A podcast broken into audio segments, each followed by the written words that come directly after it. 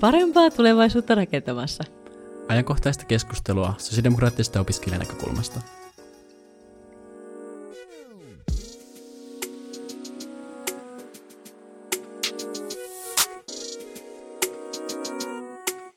Tervetuloa kaikille kuuntelemaan sosiaalidemokraattiset opiskelijat Sonka ryyn Parempaa tulevaisuutta rakentamassa podcastin aivan ensimmäistä jaksoa. Minä olen Ville Kurtti, Sonkin puheenjohtaja ja toimin tämän podcastin juontajana. Aloitetaan tämä uusi podcasti erittäin mielenkiintoisella jaksolla, sillä meidän ensimmäisenä vieraanamme on presidentti Tarja Halonen. Tervetuloa, kiitos paljon vierailusta podcastissa. Kiitoksia kutsusta ja katsotaan, miten mielenkiintoisia meistä tulee. Jep. Tänään tosiaan aiheena on opiskelu- ja opiskelijaliike ennen ja nyt. Katsotaan vähän ähm, Tarjan kokemuksia omasta opiskeluajasta ja opiskelijaliikkeestä ja ehkä vähän voidaan miettiä, että millaista sitten se oli verrattuna nykyään. Ähm, ja tiedoksi kuuntelijoille ollaan tässä sovittu, että mennään ihan sinuttelulla tällä kertaa. Ähm, ennen kuin mennään varsinaiseen aiheeseen, voisin kysyä vähän tähän alkuun omia kuulumisia, että millaisia projekteja tai työtä tässä on tällä hetkellä menossa ja miten on ollut oma kokemus tästä äh, mielenkiintoista korona-ajasta? No, se on tietysti kauniisti sanottu, että se on ollut mielenkiintoinen. Kyllä se on varmaan ollut kaikkia sanoa sekä mielenkiintoinen, tylsistyttävä, mm. raivostuttava ja kaikkia muitakin adjekteja voi, voi käyttää, koska sen alkuperäisen ajatuksen mukaan me ajateltiin, että kun me hyvin hoidetaan sen, niin se on kesän mennessä mm. ohitse ja, ja siitä sitten voidaan muistella. Mutta tosiasiassa niin me huomasimme olevamme samanlaisessa tavallaan niin kuin saman suvun virushommassa kuin mitä on sarsit ja muut, että, mm-hmm. ja, ja influenssatkin ostan, että se on vaarallinen, se on vaikea ja sitten se on, on tullut tänne planeetalle varmaan jäädäkseen. Eli, eli siinä mielessä niin tässä on paljon opittavaa myöskin tulevaisuuteen. Mulla se on mennyt aika tavalla siten normaalisti, että kun meillä on tilaa toimistossa ollut kaikille, mm. niin me ollaan käyty aika paljon työssä koko ajan.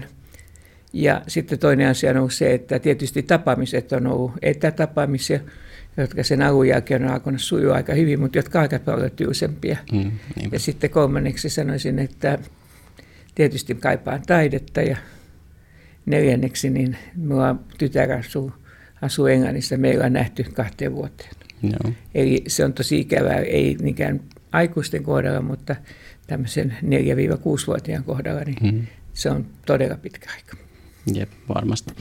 Kyllä oli hyvin moninainen ja haastava tämä korona-aika. Hyvin monille itsekin on huomannut sen, että nämä etäkokoukset ei ole todellakaan samoja kuin mitä ne live-kokoukset. Siitä puuttuu se niin kuin sosiaalinen ja tovereiden niin ystävien tämmöinen niin kohtaaminen. Se niin, nimenomaan se, mikä aina seminaarissakin niin on sanonut normaalisti teille, että ne seminaarit on tärkeitä, mm. paitsi niiden luentojen ja keskustelujen takia, niin ne kahvitauot on ihan yhtä mm. tärkeitä, eikä se ole niin mitään mielistelyä, vaan että silloin tavataan ihmisiä, vaihdetaan osoitteita ja löydetään se toinen ihminen, ja näissä etätapaamisissa ei ole sitä. Eli nyt sitten koitetaan paikkailla tätä puolta sekä niin kuin oppimalla käyttämään nettiä eri tavalla, mm että, että sitten niin ollaan nyt valmiina sitten, kun tulee tämä löysempi aika nyt mm. jo näköpiirissä. Niinpä, meitä on korostunut paljon opiskelussa ja opiskelijaliikkeessä, mutta mennään siihen vähän myöhemmin ja ensin, kun mennään tähän varsinaiseen aiheeseen, niin voisin kysyä vähän omista ähm, opiskeluajoista. Ähm, itse olit lähtöisin ähm, työläisperheestä ja suvusta ja suun ensimmäinen ylioppilas. Millaista se oli ähm, lähtee ensimmäisenä ylioppilaana niin sanotusti pitkään sillan toiselle puolelle opiskelemaan yliopistoa? No meidän, meidän niin kuin perhetaustassa oli niin kuin sellainen ei, ei kovin vaativa suhtautuminen. Eli toisin sanoen koko ajan oli sellainen pieni epäys, että jaksaako ja pystyykö ja riittääkö rahat. Eli kaikki pite, pitkään kestävät akateemiset opiskelut oli niin kuin vähän mm. semmoisia, että oletko nyt ihan varma. Ja mun ensimmäinen opiskelupaikka on ollut taidehistoria opiskelu ja sitten kävi vähän piirustuslaitoksia ja muuta, niin se oli ihan selvää, että sitten ei voinut tulla oikeastaan ammattia. Mm. Sitten, sitten tämä juridiikka oli sillä tavalla itselleni helppo valinta, että siinä ei vielä tarvitse päättää, mitä aikoo isona mm. tehdä. Ja sitten vanhempia se vakuutti sillä, että kyllä sen kai periaatteessa ihmisille hyvää tarkoittaa. Eli tässä mielessä niin siinä sitten yhdistyy nämä erilaiset omat ja ympäristön toiveet. Joo. Ja tuolla varmasti ähm, yliopistoympäristönä oli hyvin erilainen, niin kuin yläluokkaisempi ja varmasti miehisempi. Nykyäänkin tietysti tutkimuksissa nähdään, että korkeakoulutus periytyy vielä melko paljon, mutta tuolla se oli varmaan niin kuin vielä paljon näkyvämpää. Se oli ihan selvä, mutta sitten toisaalta meitä, meitä joista tuli yhteiskunnan nomadeja siinä mielessä. Mä aina sanon maahanmuuttajilla nuorillekin, että minäkin ollaan nomadeja sillä tavalla, että me ei enää olla työläisiä sen vanhan mm. klassisen määritelmän mukaisesti, että se olisi valheellista väittää olevansa, mutta sitten toisaalta niin on tuokas siihen mikä on ollut niin kuin aikaisempi muut, muut yhteiskuntaluokat ja monet jää sitten siksi matkustavaisiksi siitä välissä, että yhtä mm. otetaan sieltä ja toista täältä. Et, et tässä mielessä niin joo, mä vierastin kyllä jossain määrin sitä yliopistoa ja oikeastaan – mielenkiintoista oli se, että ihmiset kovin vähän kertoivat taustoistaan. Mm. Ja me jakannuttiin pääasiassa siihen, että oli maata ja kaupungista olevat. Mm. Ja mitä me tarkoitettiin sitä maata, niin se tarkoitti Helsingin ulkopuolella olevia, koska näillä oli oikeus opiskelija-asuntoloihin ja meillä ei ollut. Että me oltiin monetkin joko sit sillä tavalla, että me asuttiin muodollisesti kotona, mutta tosiasiassa oltiin siellä hyvin vähän ja, mm. ja elettiin kirjastoissa ja kahviloissa. Ja sitten oli niitä, jotka oli sit syystä tai toisesta pystyneet hankkimaan sitten asunnon vuokrata se jostakin. Mm, joo. Et, et se, se on ihan selkeästi tämmöinen erilaisuus. Ja sitten vasemmistolaisuus, silloin kun mä oon aloittanut opiskelun, niin se ei ollut mitenkään kauhean, se ei ollut vielä suosittu. Se nousi sitten 60-luvulla suosituksia. Ja en minäkään kovin, kovin niin kuin selkeästi koskaan ole kertonut koulussa enkä myöhemmin sitä, että meillä oli hyvin vasemmistolainen tausta. Joo. Ja varmasti noita jakolinjoja nykyäänkin vielä näkyy, mutta ei välttämättä ihan samalla lailla. Ja mielenkiintoista tosiaan, että nykyäänkin se näkyy yhä se perinnöllisyys tässä korkeakoulutuksessa, mutta paljon on muuttunut ja mielenkiintoista nykyään suurin osa korkeakouluopiskelijoista on naisia, että se oli varmasti Joo, meitä oli, meillä oli tuota oikeustieteellisessä tiedekunnassa oli vain 15 prosenttia naisia. Se ei kuitenkaan ollut tällaiselle tällaiselle tota, punapärkää mikään taivas sillä tavalla, että mm. kun niitä miehiä oli, oli niin paljon enemmän kuin naisia, niin eihän ne miehet yrittäneetkään löytää sitä kumppania sieltä, sieltä pykälän piireistä, vaan, mm. vaan katseet oli kohdistuneet sairaanhoitajiin tai joihinkin muihin. Että, että tässä mielessä niin semmoista ihan hauskaa bailutilannetta ei silloin vielä ollut. Sitten myöhemmin, kun nämä tasa, tasottuivat, niin silloin se tietysti, mm. niin se sanoisiko tiedekuntakeskeisyys, niin sai uuden ulottuvuuden. Joo. Um, mainitsitkin jo tuosta pykälästä, joka on nykyäänkin toimiva tämä oikeustieteellisen ainejärjestö, niin um, opiskelijaliikkeessä, opiskelijaliikkeessä ja opiskelijajärjestöillä on yleensä tosi iso merkitys vieläkin niin opiskelijakokemuksessa. Mikä oli itselle merkitys just näillä opiskelijajärjestöissä ja millaisissa järjestöissä tuli toimittua? Kyllä se on sellainen niin sisääntulo väylä tavallaan, mm. mutta johtuen siitä, että itse – rahoitin opiskeluni käymällä työssä, hmm. erilaisissa pätkätöissä koko ajan ja etenkin kaikki loma-ajat, niin se vähensi mun mahdollisuuksiani olla täyspäiväisesti mukana opiskelijapolitiikassa. Mieheni Pentti Arajärvi puolestaan niin oli tällainen Hyyni ja Pykälän, niin kuin, sanoisiko, kova aktivisti. Hmm. Ja, ja johtui tietysti sit siitä, että hänellä taas sitten – omasta perhetaustastaan johtuen, niin oli, oli kunnossa tämä taloudellinen puoli. Mm. E, meillähän ei ollut silloin vielä opiskelijoilla, opiskelijoilla ei ollut huomattavassa määrin opintotukea. Stipendejä oli, oli hyvin vähäisiä ja mm. sitten oli tota, lainansaanti riippui siitä, että jos joku pystyy takaamaan sua lainan, niin esimerkiksi mun kohdalla ei kukaan mm. voinut taata sitä niin, niin ne erot oli kauhean paljon isommat. Ja sitten nämä, jotka tuli maaseudulta ja oli maanviljelijäperheestä, niin vaikka siellä olisi ollut muuten tiukkaa, niin aika monella heistä sitten sit vanhemmat kuitenkin jollakin tavalla sijoitti niiden lastensa tulevaisuuteen just asunnon hankkimisella, tai mm. sitten osa, osakuntapuolelta tuli, mutta 60-luvun alussa osakunnat oli vielä, vielä tuota, äh, sinne vallitseva muoto tulla sisään. Mä itse kuulun etelä-suomalaisen osakuntaan, ja sitten vaikka Pentti on mua viisi vuotta, vajaa viisi vuotta nuorempi, niin silloin osakunnan merkitys on jo mm. kadonnut. Et, et, eh, se on aika nopeasti tapahtu silloin 60-luvulla. että tiedekuntajärjestöt asettu niiden tilalle. Osa, osakuntalaitoksessa niin tuli poliittisu, poliittisuuteen. Mä muistan Hannu Vesat ja muut, jotka tuli sitten niin kuin ryminellä punaisten aatteiden ja vaatteiden kerran. kerran ja, ja, ja, se oli jossain määrin hämmentävä hmm. kokemus siellä useimmille. Joo, puhuttiin tästä niin kuin poliittisuudesta ja politisoitumista, niin oliko sitten, että tapahtuu tapahtuu omana aikana hyvin paljon sitä. sitä se tapahtui mun opiskeluaikana hyvin mm. voimakkaasti, mutta se oli niin kuin kahta tietä. Mä oikein mietin tätä, kun sain näitä teidän kysymyksiä vähän etukäteen, niin, niin mä mietin sitä, että se tapahtui niin kuin kahta kautta. Siis sellainen puoluepoliittisuus tuli mm. selkeästi ja sitten se johti 60-luvun lopussa niin myöskin sosiaalidemokraattien niin kuin sanoisiko suosion kasvuun no. hyvin voimakkaasti. Mutta se tuli toisaalta myöskin niin kuin temaattisesti, niin kuin asiakohtaisesti. E, haluttiin kehitysyhteistyön kautta niin kuin reilumpaa maailmaa, haluttiin niin kuin, e, yliopisto, yliopisto laitoksen demokratisoitumista, eli niin kuin mies ja ääni. Mä oon kyllä nauraskellut jälkeenpäin feministinä, että se olikin väärä teema, olisi pitänyt olla nainen ja ääni tai ihminen ja ääni. Mm. Mutta tuota, se oli suoraan käännös lainaa muualta Euroopasta. Ja sitten oli erilaiset vähemmistöt. Mm. Silloin 60-luvulla oli yhtä hyvin niin kuin marraskuuliikettä, Krimiä, oli, oli romaniasioissa ja muissa muissa niin kuin, sanoisiko, kulttuurivähemmistöistä puhe. Mä itse, kun olin sitten 70-60-luvun lopusta lähtien, mä sain oikeastaan sen, sen päi, täyspäiväisen niin kuin, opiskelijapolitiikan mahdollisuuden sillä, että valmistuttua, tämän, valmistuttua niin hain Suomen yliopiskuntien liittoon ja hmm. pääsin suureksi ihmeekseni, niin syin sosiaalisihteeriksi, joka tarkoitti juuri tämä, tätä soppaa ja saippua linjaa, eli ei opintotukea, asumista, ateriapalveluja ja sitten näitä terveyspalveluja. Ja sitten myöhemmin olin järjestösihteeri, olin näitä, tämän, nimenomaan tämän demokratisoitumisprosessin aikana tai sen yrityksen aikana, niin olin järjestösihteeri, joka, joka sitten piti näitä lukuisia, hankki kokoon näitä lukuisia liittokokouksia, joissa mm. sitten näitä vaatimuksia esitettiin, joista sitten vanhempi polvi sanoi hiukan, hiukan kyynisesti, että tärkeintä teidän kannanotoissanne on päivämäärä, että näkee mitä mieltä te olette. Yeah. Mutta tuota, professori Valta oli silloin hyvin voimakas eh, toistamatta kaikkia niitä juttuja, joissa osa on kyllä nyt nykypäivänä näet sen mm. huumorilla. Mutta se se on hyvä pitää mielessä, että se oli poliittista aktivointia, mutta myös temaatti, temaattista aktivointia. Joo.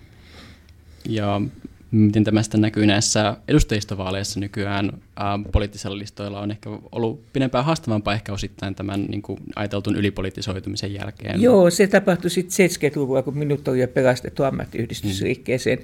Mä olen ollut, ollut AY-liikkeessä sen 70-luvun, mutta sitten se niin kuin kääntyi taistolaisuudeksi, mm-hmm. eli siis niin kuin, vasemmistoliiton puolessa niin kuin, paraisemmissa niiden edeltäjäjärjestöissä niin mm. tämmöinen eukokommunismin ja, ja sanoisiko Moskova-kommunismin välinen ero, se jähmitti aika tavalla sitä hommaa ja ihmiset alkoivat pelkäämään sitten sitä poliittisoitumista. Se oli tapahtunut nopeasti mm. silloin 60-luvulla ja johtanut sitten 70-luvulla niin tämmöiseen ehkä liialliseen puhdasoppisuuteen. Joo, tosiaan tämän ähm, erityisesti 70 ylipuolitoisen jälkeen ehkä nykyään, nykyään taas sitten ähm, poliittisuus ähm, on jäänyt vähän enemmän varjoon. Tai se on leimautunut sillä tavalla mielenkiintoisesti. Hmm. Siis äh, mä sanoisin niin päin, että, että että vaikka mekin siis niin kuin politisoiduimme mm. temaattisesti, ja mä olen usein sanonut nimenomaan sosiaalidemokraattisessa liikkeessä, että ei se nyt niin vaarallista ole. Mm. Että, että mä itsekin tullut mukaan näiden yhden asian liikkeiden kautta ja mä näen, että se on ihan hyvä työ, ihan hyvä työ, mitä siellä tehdään. Siinä pitää vain huomata sen, että poliittiset puolueet on se paikka, jossa sitten tehdään eri osatekijöistä kokonaisuus. Ja mm. nähdään niiden väliset yhteydet ja sitten katsotaan niiden painotukset kussakin tilanteessa. Mm. Mm. Mutta tuota, Eh, mutta sitten nämä sen jälkeen tulleet poliittiset liikkeet osittain, etenkin vihre, mm. vihre, vihertyminen, niin se mainostettiin epäpoliittisena. Jep. Osittain ehkä juuri sen kokemuksen mm. pohjalta, mitä oli ollut 70-luvulla. Se vihertyminen nyt sitten alkoi sit se vasta sen jälkeen 80-90-luvulla.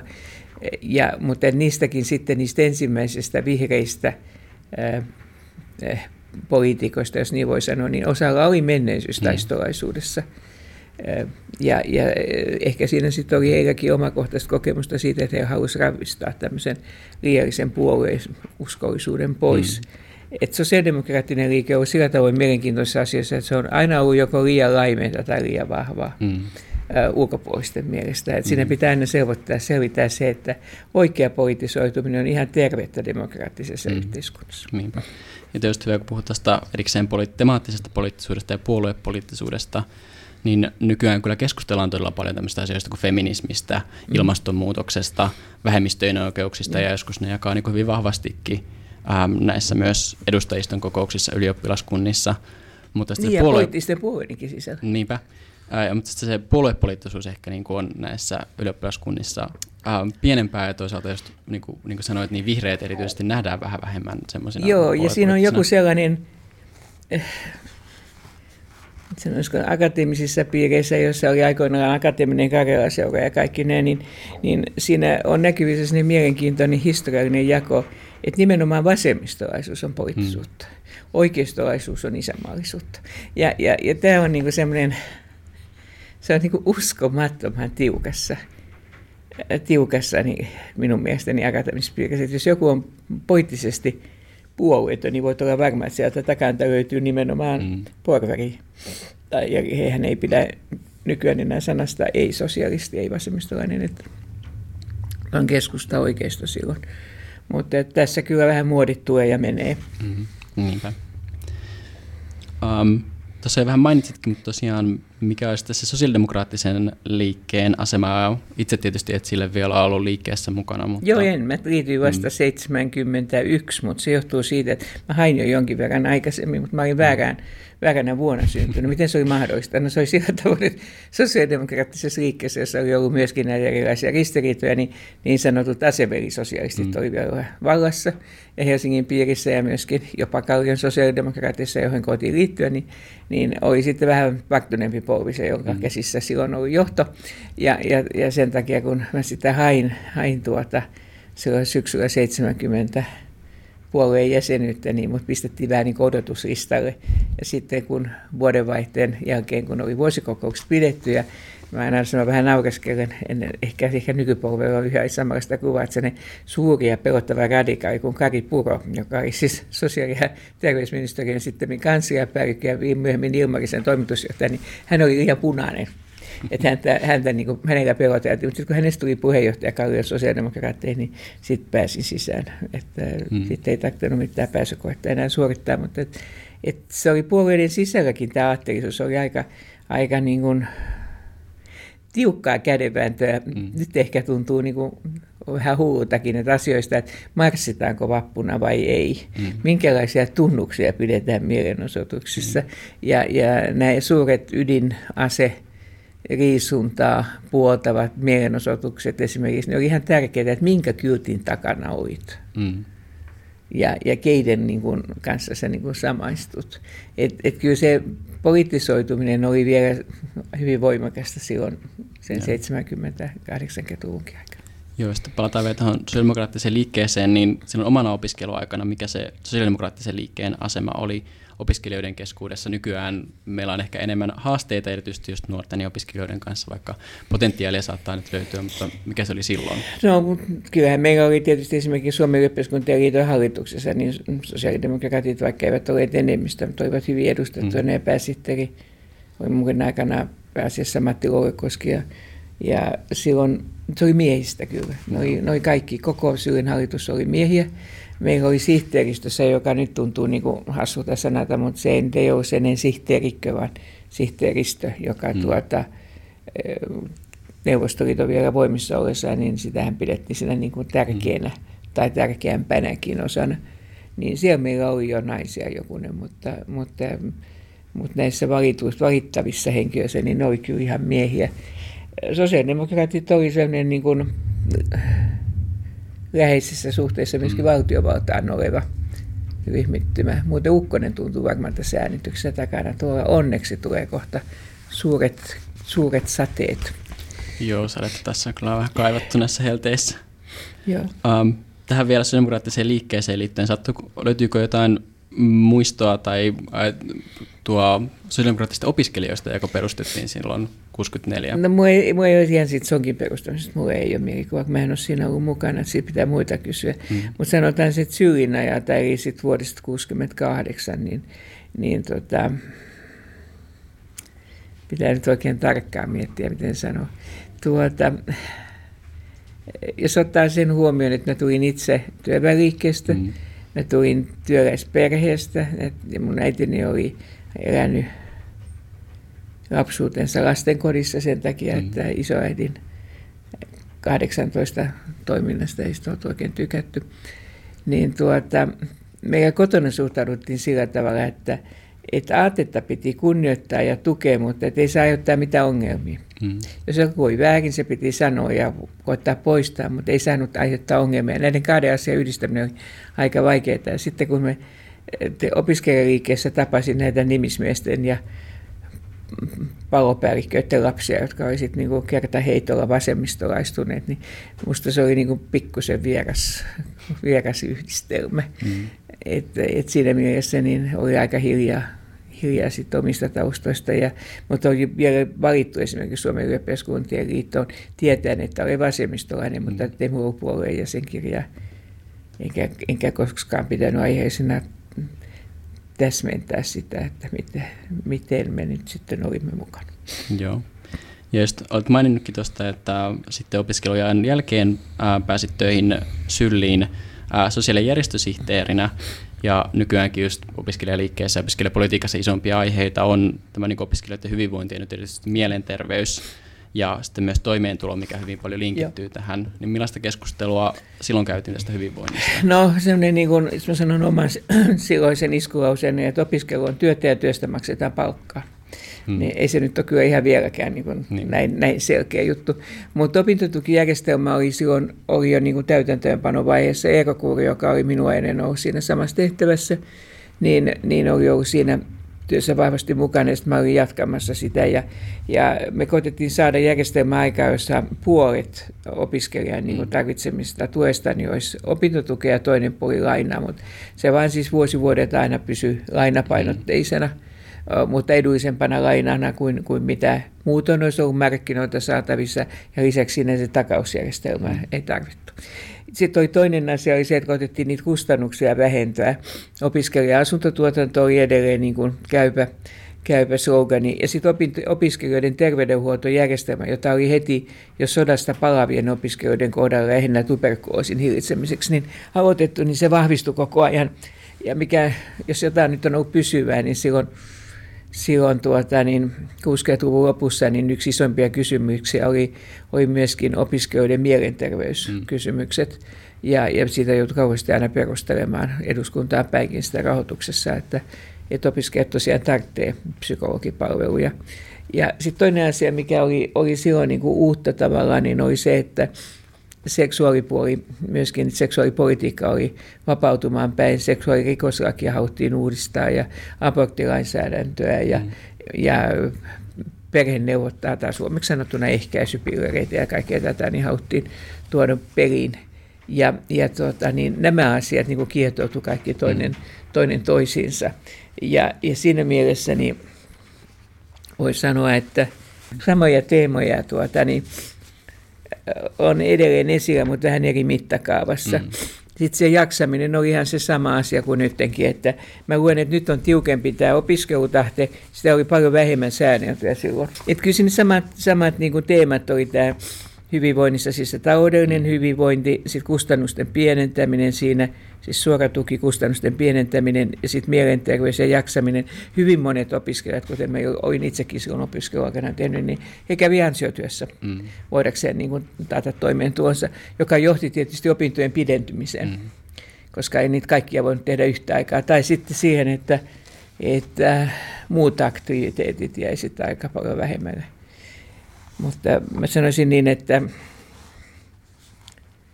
että kyllä se meidän vaatimustaso sen toimeentulon suhteen on hurjasti pienempi.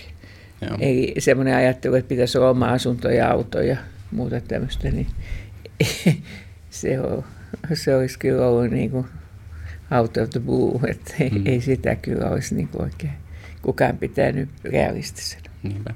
Mutta kuulostaa, kuulostaa kyllä hyvin tutulta nykyään. Puhutaan ihan samoista aiheista. Tietysti nyt meillä on sentään opintotukijärjestelmä, joka silloin 70-luvun alkupuolella muistaakseni tuli, tai oikeastaan tästä aiheesta maan kandiani, niin mm. ää, mielenkiintoista, miten siirryttiin tämmöisistä niin kuin yksittäisistä, muuta hyvin harvoilla annetuista stipendeistä mm. tähän niin universaalimpaan järjestelmään, mutta nykyäänkin sitä keskusteltaan, kuinka se on todella lainapainotteinen, ja mm. opintoraha on erityisesti niin kuin viime hallituksen leikkauksen jälkeen todella alhainen. Joo, ja sitten mä olen vaan sanonut, että koittanut nyt tällä hetkellä Helsingin yliopiston hallituksen puheenjohtajana, niin ymmärtää, että aika realistisia on kuitenkin vaatimukset verrattuna siihen, että mä itse olen sanonut, että opiskelu on työtä ja työstä maksetaan palkkaa. Meidänkin taitaa meidän Turun osastolla on semmoisia haalarimerkkejä, missä lukee opiskelijan opiskelijan työ, että samalla sloganilla vielä mennään. Aha, ei hyvä, joo. No, koittakaa nyt löytää jotakin muutakin, tai menkää tehokkaasti, siitä nyt jo puolivuotisesta. Mutta sama kysymys vaan pitää ja samoin myös... Se on niin, se on hämmentävää, että vaikka kaikki tietää ne edut ja haitat mm. siinä, niin niin, niin se pysyy esillä. Siinä on sitten se toinen äärimmäisyys, mitä meillä ei silloin ollut, mutta mikä on nyt, niin on se, että, että jos lähdetään niin kuin tavallaan siitä, että, että, että opiskelu on työtä, työstä maksetaan palkkaa, niin sitten tavallaan se työnantaja, valtiovalta, yhteiskunta, niin se koko ajan kiristää sitä työntekovaatimusta. Eli, eli mä en koittanut sanoa, että kun se on se aika ihmisen elämästä, jolloin myöskin kasvetaan aikuiseksi, niin pitäisi niin kuin sallia semmoinen, käyttäisin sanaa huokoisempi mm. opiskelusuunnitelma. Ei siis raiska, vaan sillä tavalla huokoinen, että, että siinä on kaikenlaista asiaa, mitä ihminen on oppimassa sekä parisuhteessa että yhteisöllisessä käyttäytymisessä ja kaikessa muussa, että, että ei se välttämättä ole hyvä opiskelija, joka joka on niin kuin painanut kahdessa ja puolessa vuodessa ja mm-hmm. eikä käynyt missään muualla kuin luentosalissa ja, luentosalissa ja tentti, mm-hmm. tenttimässä. Mm-hmm. Että, et kun maailma kuitenkin muuttuu nopeasti, niin on erittäin hyvä asia, että ihmiset tutustuvat myöskin maailmaan ja siihen, että mm. miten se muuttuu, miten siinä muututaan mukana ja muutetaan mukana. Mm. Niinpä, toi just. Uh, hyvä ja sitten myös, kun puhuttiin tästä hyvinvoinnista, niin tällä, niin kuin, että on sitä vapaa-aikaa, on aikaa viettää opiskelijatovereiden kanssa ja luoda niitä sosiaalisuhteita ja verkostoja, niin sillä on myös siihen niin kuin hyvinvointiin ja jaksamiseen niin kuin iso Joo. merkitys. Kyllä, nyt se on nähty kai pandemian mm. aikana erittäin hyvin sekä nuoremmilla että vanhemmilla, mm. että, että ihminen tarvitsee toisen ihmisen kumppanuutta. Niinpä, tästä on just tämän takia opiskelijaliike nyt on erityisesti ollutkin esillä ja äänessä yritetty saada nimenomaan mielenterveyttä ja jaksamista myös mukaan tähän keskusteluun entistä enemmän. Ja paremmin ja tämä kevät varsinkin oli semmoista niin suoranaista opiskelijaliikkeen turhautumista siihen, että ei, ei saatu välttämättä niin paljon toimia kuin oltaisiin haluttu sen niin kuin mielenterveyden mm. parantamiseen. Mutta se on mielenkiintoista kuulla, että näistä samoista asioista on keskusteltu hyvin pitkään. Mutta nyt on sitten semmoinen asia, mikä on niin kuin selkeästi, selkeästi niin kuin tämän vuosisadan aikana saatu aikaan, niin sukupuolten välinen tasa-arvo on edistynyt, mutta sitten myöskin tämä mielikuva eh, sukupuolisuudesta tai seksuaaliteetista mm. tai siitä, niin, niin se vanha jako miehet, naiset ja otin, koitettiin vähän tasa-arvoisempi olla, niin, niin se on niin kuin muuttunut paljon suuremmaksi rikkaudekseen suhteen, että mm. ihmiset on erilaisia, että jotkut on niin kuin, no, lainausmerkeissä tota, plus plus feminiinejä tai maskuliineja, sitten on sellaisia, jotka, joilla se suhdeluku on vähän erilainen, ja on ihmisiä, jotka pitää tätä seksuaalista identiteettiä hyvin tärkeänä. Ja sitten on sellaisia, jotka ei niin kauhean, kauheasti halua alleviivata sitä. Ja mm. niitä, jotka sanoo, että se on mun yksityisasia. Mm. Sitten on niitä, jotka niin sanoo, että, että se koko tilanne on myöskin niin kuin poliittinen ja julkinen. Että, että tässä niin kuin haetaan ihan selkeästi uudenlaista, uudenlaista niin kuin asennoitumista. Ja voi olla, että jos 50 vuoden päästä asiasta keskustellaan, mm. joku sanoo, että miten ihmeessä se oli teille nyt niin juumetun mm. tärkeä asia. Että sehän on ihan luonnollista, että Niinpä. on erilaisuutta. Niinpä, mutta on, nämä on myös sellaisia asioita, joita yhä niin opiskelijaliikkeessäkin keskustellaan, varsinkin mm. kun nyt tämmöiset tietynlaiset äärioikeistolaisemmat voimat on sielläkin, ei ihan yhtä lailla kuin laimin yhteiskunnassa, mutta jonkin verran noussut, niin niistäkin keskustella ja välillä käydään aika niin kuin kiivastakin. Joo, kyllä se on, ja se on niin kauan kuin kysymys on just tällaisista ihmisen niin kuin perusolemukseen liittyvistä olettamuksista, niin se on ihan selvä asia, että ne tulee uudelleen ja uudelleen. Mm. Niinpä. Ne on niin keskeisiä asioita kaikissa uskonnollisissa ja moraalifilosofioissa, että en mm. usko, että niistä kovin helppoa eron päästä. Niinpä. Um, sitten voitaisiin ehkä mennä, tässä on vähän niin kuin ehkä tätä jo käyty, mutta mikä on niin kuin ajatuksia tästä niin kuin opiskelijaliikkeen merkityksestä tässä niin kuin suomalaisen yhteiskunnan kehityksessä? No sellainen vanha sanontahan oli se, että mitä ylioppilaat tänään, sitä yhteiskunta mm. huomenna, mutta se ei enää sellaisenaan pidä paikkaa, koska, koska se ei ole enää semmoinen elitistinen pieni ryhmä. Mm jota se joskus on ollut ja jota saattoi myöskin edellyttää, että kun he on saaneet niin paljon enemmän tietoa kuin väestö keskimäärin, niin, niin heidän pitää ottaa myös niin sanotusti johtokäsinsä. Mm. Mutta tuota, mä sanoisin, että, niin, että tämä koko käsitys opiskelemisesta ja oppimisesta niin on suuren murroksen kohteena. Mm. Et kestävä kehitys on sitä, että toisaalta johto-osaaja vahvasti vie oikeaan suuntaan, mutta myöskin hallitusten ja parlamenttien eduskuntien ulkopuolella olevat kansalaisjärjestöt on tavattoman tärkeitä. Ei ole sellaista, sellaista sektoria yhteiskunnassa, jota ei tämä havaittu muutos niin, niin liikuttaisi.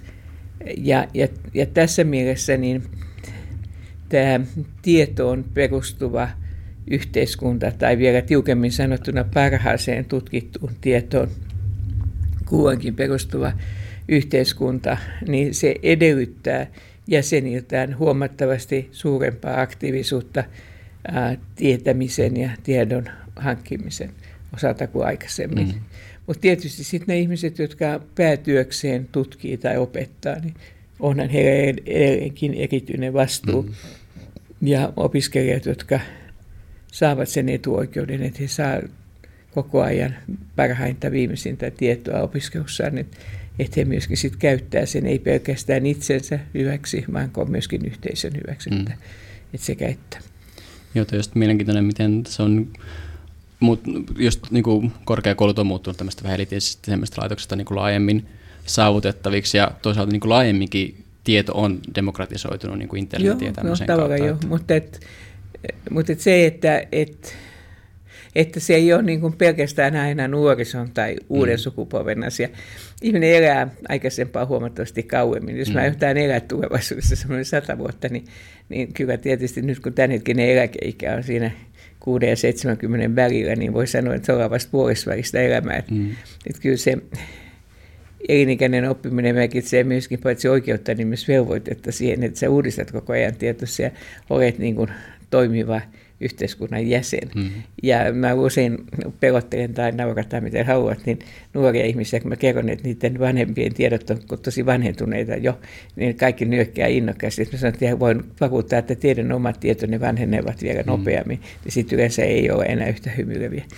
Että siinä mielessä huono vitsi, mutta, tuota, mutta että tämä tieto, tutkimus, siihen perustuva yhteiskunta, niin siinä, on, siinä meillä on iso haaste, jotta siitä ei tule sitten meritokraattista säätyyhteiskuntaa, mm. koska kaikilla ihmisillä on oma arvonsa siitä riippumatta, että onko ne nyt justissa siellä tietopuolella niin kuin eksperttejä mm. tai ei. Niinpä.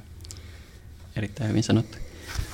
Um, sitten ehkä tähän voisin vielä kysyä, että kun opiskelijaliikkeessä sanotaan, että opiskelu on ihmisen parasta aikaa, niin millaisia se parhaita muistoja omalta opiskeluajalta ja miten se on, sanoisit, että se on muokannut sua ihmisenä? No me tulee niin perinteisestä työväliikkeen perheestä, että me aina opetettiin pienen, että sano, älä sano minä, sano me. Hmm.